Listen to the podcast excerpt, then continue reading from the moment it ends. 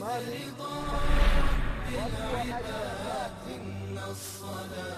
au wakisali sala zao sio kama tunavyofanya katika misikiti yetu itakuwa na mafunzo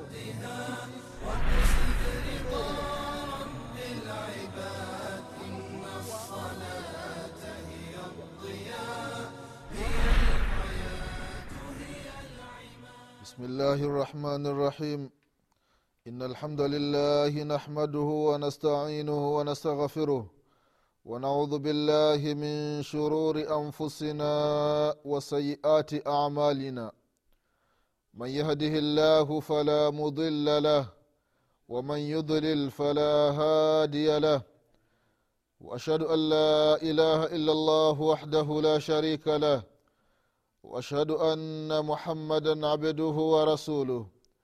يا أيها الذين آمنوا اتقوا الله حق تقاته ولا تموتن إلا وأنتم مسلمون.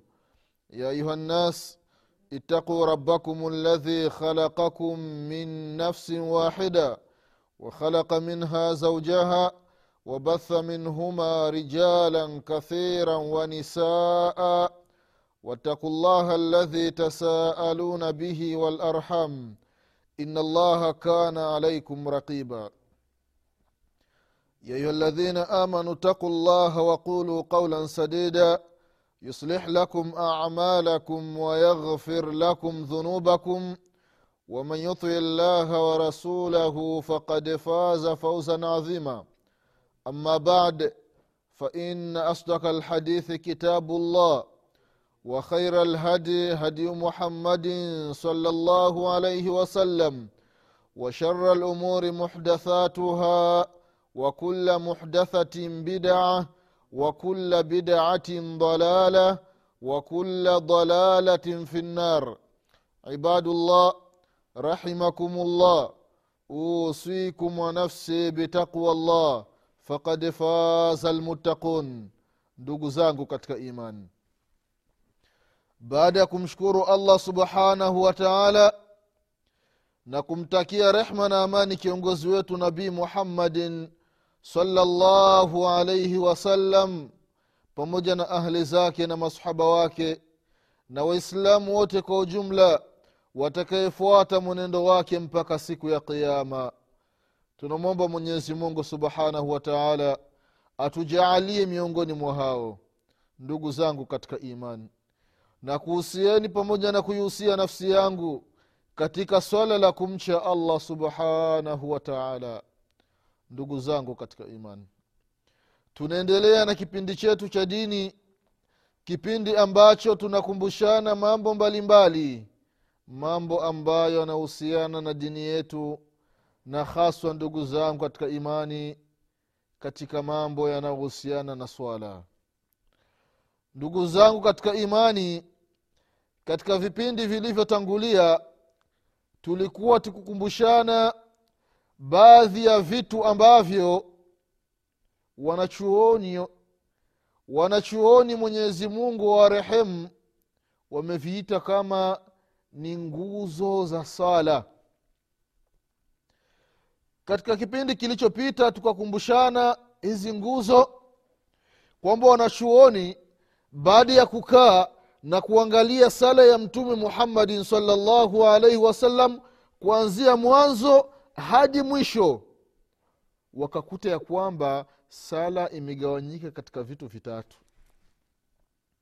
Kwa maana sala ile kaulia na fiilia yale maneno ambayo yanasemwa ndani ya sala na vitendo ambavyo vinafanyika ndani ya sala wanachuoni hivi vitu wakaviangalia wakavikuta vimegawanyika katika sehemu tatu.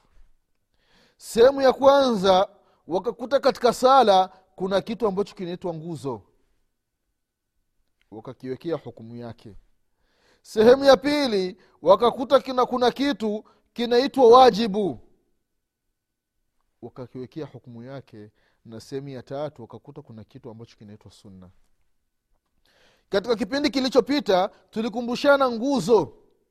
Tukasema ya kwamba wanachuoni waliangalie sala wakakuta kwamba ndani yake kuna nguzo kumi na nne.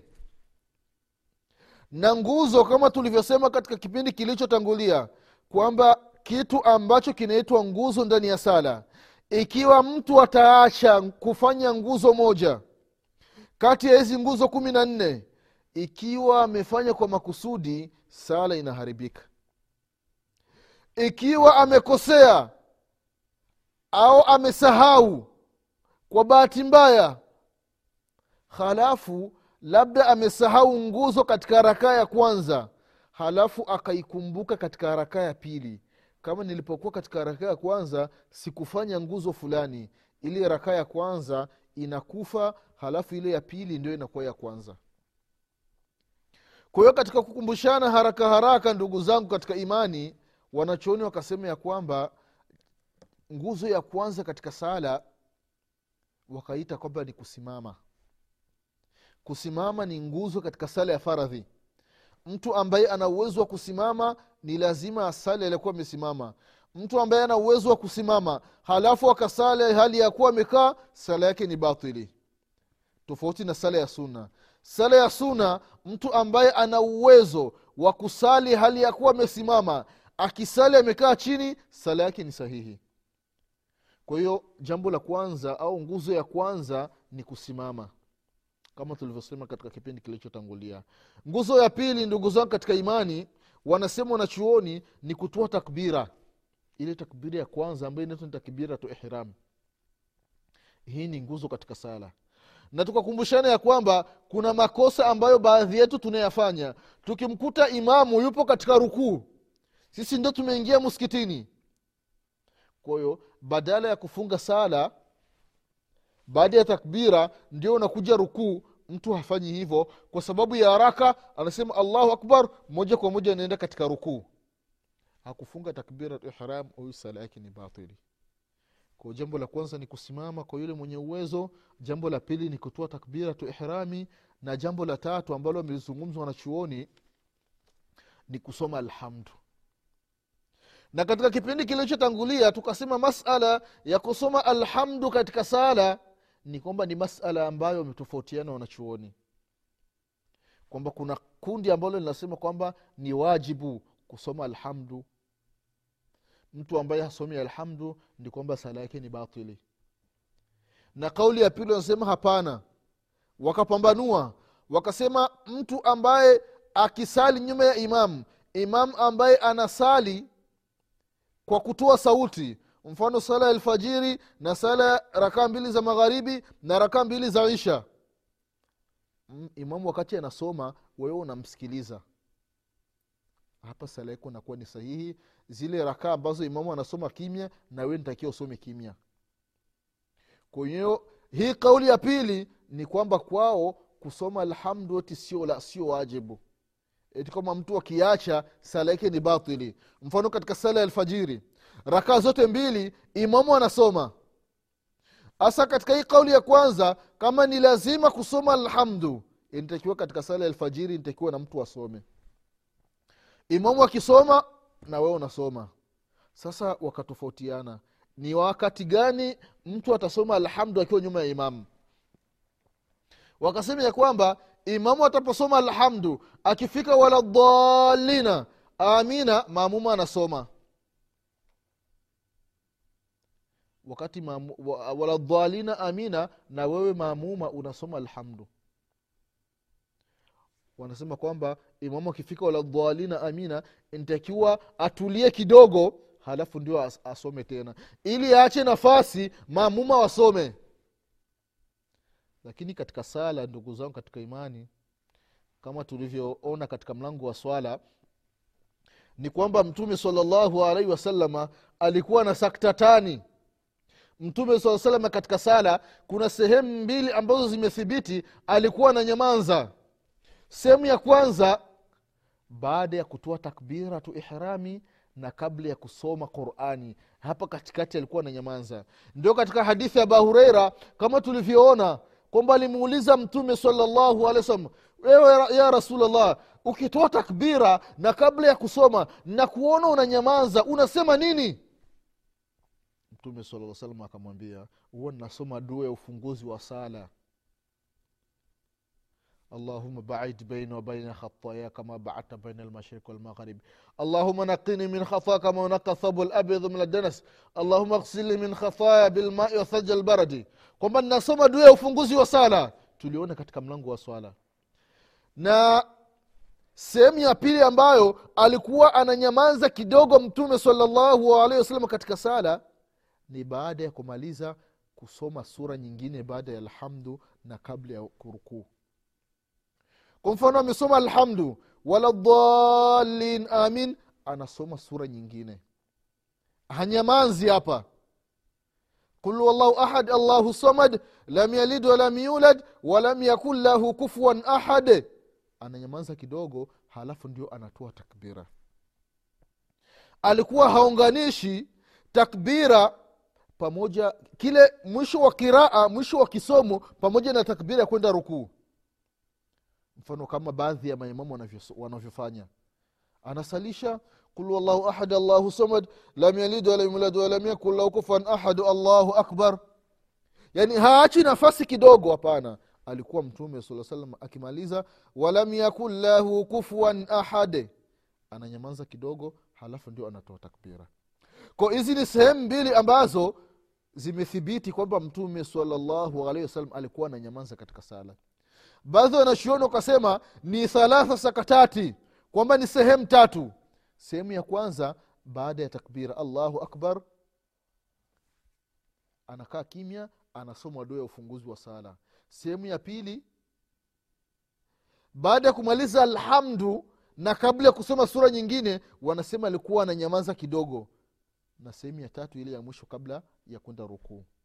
Lakini wengine wanasema hapana hii kwamba zilikuwa ni sehemu tatu ananyamaza sio sahihi. Ni hadithi ambayo ni dhaifu. Sahihi alikuwa ananyamaza katika sehemu ambazo ni mbili.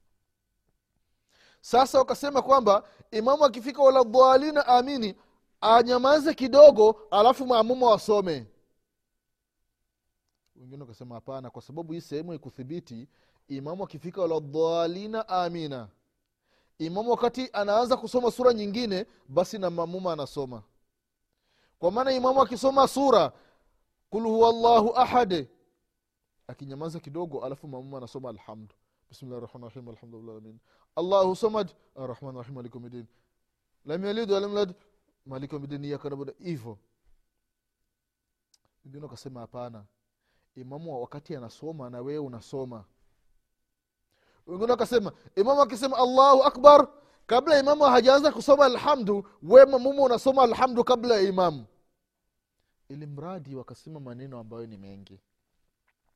Na tukasema kauli ya pili ndugu, na hii kauli ya kusoma nyuma ya imamu ni kauli ambayo katika wanachuoni wa zama tulizo nazo mfano shekh bumbazi rahimahullahu muhamad ibnu salih al uthaimini rahimahullahu shekh lfauzani hafidhahullahu na baadhi ya wanachuoni wengine wakasema nitakiwa mtu asome baada asome alhamdu ni lazima na ikahesabika ni miongoni mwa nguzo za sala. Mtu ambaye hasomi alhamdu ni kwamba sala ni batili.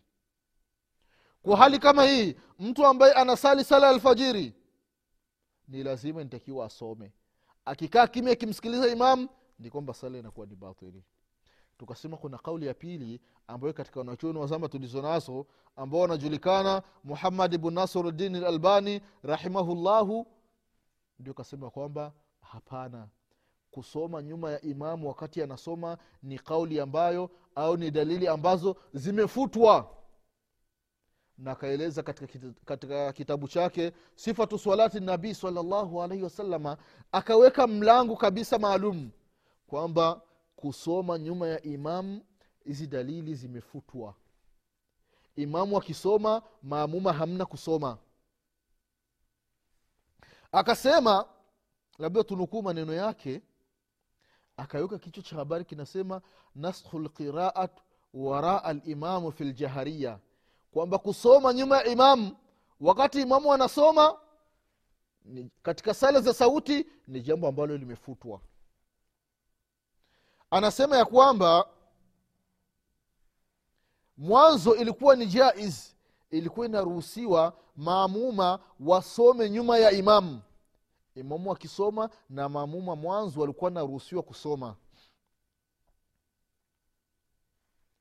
Akatoa hadithi ambayo kaipokea imamu lbukhari na vile vile imamu malike na alhumaidi katika kitabu chake. Mtume salllahu alaihi wasalama siku moja alikuwa anawasalisha masahaba sala ya alfajiri baada ya kuwasalisha fasakulat alaihi lqiraa falama faraha qala laalakum taqrauna khalfa imamikum قلنا نعم هذا يا رسول الله قال لا تفعلوا إلا أن يقرأ أحدكم بفاتحة الكتاب فإنه لا صلاة لمن لم يقرأ بها mtume saa salam wakati anawasalisha basi qiraa kikawa kwake ni kizito baadhi ya aya akawa hazikumbuki. Katika upokezi mwingine baada ya salamu alipogeuka akaona nyuma yake kuna ubaya bunkabi radiallahu anhu. Akasema mtume saa salam akamwambia ubaya asalaita maana umesali pamoja na sisi? Anasema naam ya rasulllah nimesali pamoja na wewe. Akasema kwa sababu gani hukunikumbusha ni ulikuwa nyuma yangu mtume saa salam akasema iwezekana nyinyi mnakuwa mnasoma nyuma ya imamu wenu imamu akisoma na nyinyi mnasoma. Masomo akasema naam ya rasulllah imamu akisoma na sisi tunasoma. Mtume sala salam akasema la tafalu msifanyi hivyo. Imamu wakati anasoma msisomi illa bifatihati lkitabi isipokuwa mwe mnasoma alhamdu. Kwa sababu hana swala ambaye hasomi alhamdu katika sala yake shekhu lalbani rahimahullahu anasema ya kwamba ni miongoni mwa dalili kwamba masahaba walikuwa wanasoma nyuma ya imamu halafu akatoa dalili nyingine akasema thumma nahahu ani lqiraa kulliha fi ljaharia alafu akatoa dalili akasema kwamba baadaye wakakatazwa. Wasisomi nyuma ya imamu katika sala za sauti vile vile mpokelewa mtume salllahu alaihi wasalama alikuwa anasalisha katika sala alfajiri. Kama alivyoeleza shekh alalbani rahimahullah katika sifatu salati nabii salllahu alaihi wasalama baadaye mtume sala llah salam akawambia masahaba hal qaraa maya minkum ahadun anifa? Je kuna yoyote ambaye alisoma wakati mimi nasoma bwana mmoja akasema miongoni mwa masahaba naam ya rasulllah ana mimi nilikuwa ninasoma wakati unasoma. Mtume sala llah salam akasema mali unazi qala abu huraira radiallahu anhu fantaha nnasu an lqiraat maa rasuli llahi sala llahu alaihi wasalama fima jahara fihi rasulu llahi sala llahu wasalama bilqiraa hina samiu dhalika min rasulillahi salllahu alaihi wasalama waqarau fi anfusihim sira fima la yajharu fihi limam anasema shekh lalbani rahimahullah mtume salllahu alaihi wasalama akawaambia masahaba je kuna yoyote ambaye alikuwa anasoma wakati mimi nnasoma sahaba mmoja akasema naam mimi ya rasulllah wakati unasoma nilikuwa ninasoma mtume akasema mali unazii kwa sababu gani tunashirikiana na watu katika kisomo? Mimi ninasoma na watu wengine wanasoma.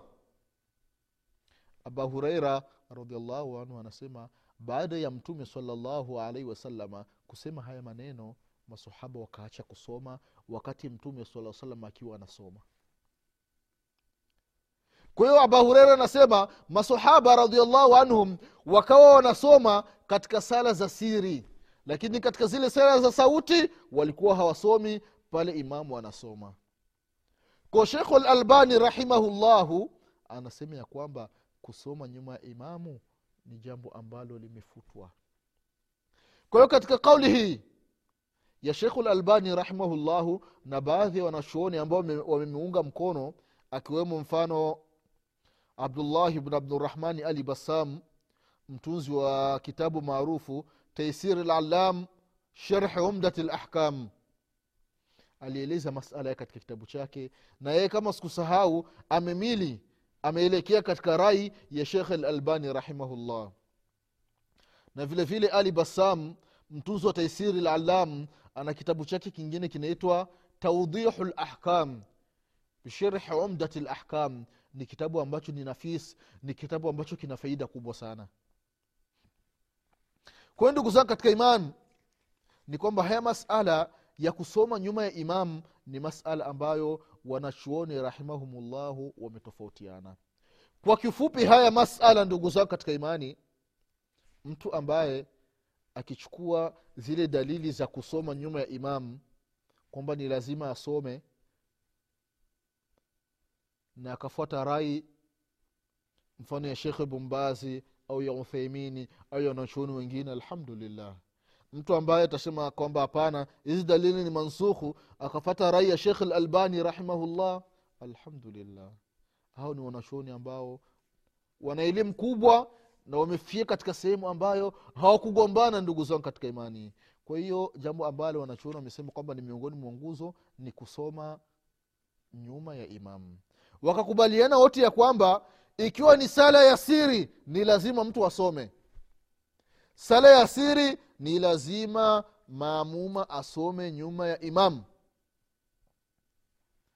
kwa hili ni jambo la tatu ndugu zao katika imani jambo la kusoma. Alhamdu. Jambo la nne tulisema ni kwenda rukuu.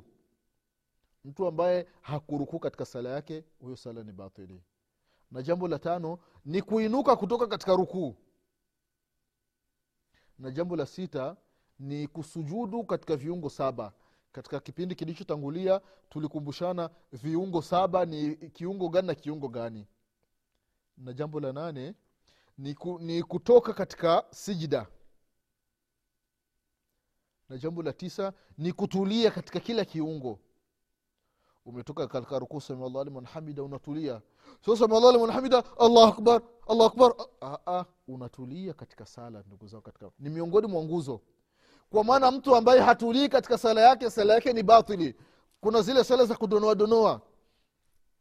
Kama mara kwa mara tunasema mtu anasali allahu akbar bismillahi rahmani rahim alhamdulillah rabbil alamin rahmani rahim maliki yawmiddin iyyaka na'budu wa iyyaka nasta'in ihdinas siratal yani hata hata yale matamshi ya qurani hayasemi vizuri anavunja vunja herufi ونحن ملك مدين يا قوم لكم سمد صراط الذين انعمت عليهم غير الضالين امين قل الله احد الصمد لم يلد ولم يكن له احد الله اكبر سمى الله محمدا baada kidogo salamu alaikum tullah hizi sala waislam sala ambazo mwenyezi mungu subhanahu wataala azikubali ndio katika baadhi ya vitabu ni zile wameandika ni zile sala ambazo mtu akitoa salamu assalamu alaikum warahmatullah assalamu alaikum warahmatullah yule malaika ambaye amewakilishwa na sala anakupiga nayo usoni.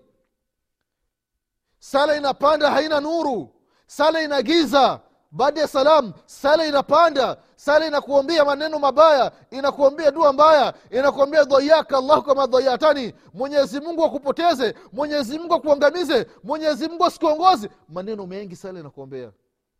Lakini mtu umesali kwa kutulia. Umesali kama alivyosali mtume muhammadin salllahu kama tulivyoona katika mlango wa sala sala inapanda ikiwa na nuru inakuombea dua wewe uliosali. Mwenyezi akuhifadhi kama ulivyonihifadhi ndugu zao katika imani. Kwa kutulia katika kila kiungo katika sala kila kipengele katika sala ni miongoni mwa nguzo za sala. Na jambo la kumi tukasema ni kukaa atashahudi lakhira tahiyatu ya mwisho ni miongoni mwa nguzo za sala. Na vile vile jambo la kumi na moja ni jambo la kumi ni atashahudi lakhira ile atahiyatu ya mwisho ni miongoni mwa nguzo za sala jambo la kumi na moja ni kile kikao cha tahiyatu ya mwisho ni miongoni mwa nguzo za sala. Na jambo la kumi na mbili ni kumsalia mtume muhammadin salllahu alaihi wasalama na jambo la kumi na tatu ni mpangilio. Unafunga sala ukitoka katika sala unakwenda rukuu ukitoka rukuu ni samiallahu liman hamida ukitoka katika itidali ni kwenda sijida ukitoka sijida unakuja kwenye kile kikao ukitoka kile kikao unaenda sijida ya pili ukitoka sijida ya pili unapanda unaenda katika raka ya pili. Yaani mpangilio huyu ni lazima katika sala na ni nguzo. Ikiwa mtu atatanguliza kitendo, kitendo kabla ya kitendo kingine ni kwamba sala yake anakuwa ni batili. Na jambo la kumi na nne na la mwisho ni kutoa salamu na tukakumbushana namna ya kutoa salamu namna ilivyothibiti kutoka kwa mtume wetu muhammadin salllahu wasalama haya ni mambo kumi na nne ndugu zao katika imani ambayo katika kipindi kilichotangulia tulikumbushana ya kwamba wanachuoni wameita kama ni nguzo za swala. Jambo la pili ndugu zao katika imani katika sala baada ya masahaba kuangalia ile sala ya mtume salllahu alaihi wasalama wakakuta kuna kitu ambacho kinaitwa wajibati swala kwamba kuna baadhi ya mambo ambayo ni wajibu. Haya mambo ambayo ni wajibu mtu akiacha jambo moja kati ya haya mambo ya wajibu ni kwamba sala yake inakuwa ni batili lakini akisahau jambo moja kati ya haya mambo ni kwamba sala yake inakuwa ni sahihi lakini nitakiwa alete sijidati sahawi baadaye haya mambo ndugu zao katika imani wameeleza wanachuoni ni mambo mengi tutataja moja moja. Jambo la kwanza ambalo wameliita kama ni miongoni mwa wajibati swala ni jamii takbirati ghairi takbirat lihram ni takbira zote katika sala. Kutoa takbira moja tu. Ile takbira ya mwanzo wa sala allahu akbar hii ndiyo nguzo. Lakini takbira zilizobaki zote ni wajibati kwa maana allahu akbar ukija rukuu ni, ni, ni wajibu. Samiallahu allahu akbar ukienda sijida. Ukitoka sijida allahu akbar. Ukitoka sijida ya pili allahu akbar. Ukipanda allahu akbar. Yaani takbira zote ni miongoni mwa wajibati swala. Kwayo ndugu zangu katika imani ili ni jambo la kwanza ambalo ni miongoni mwa wajibati swala.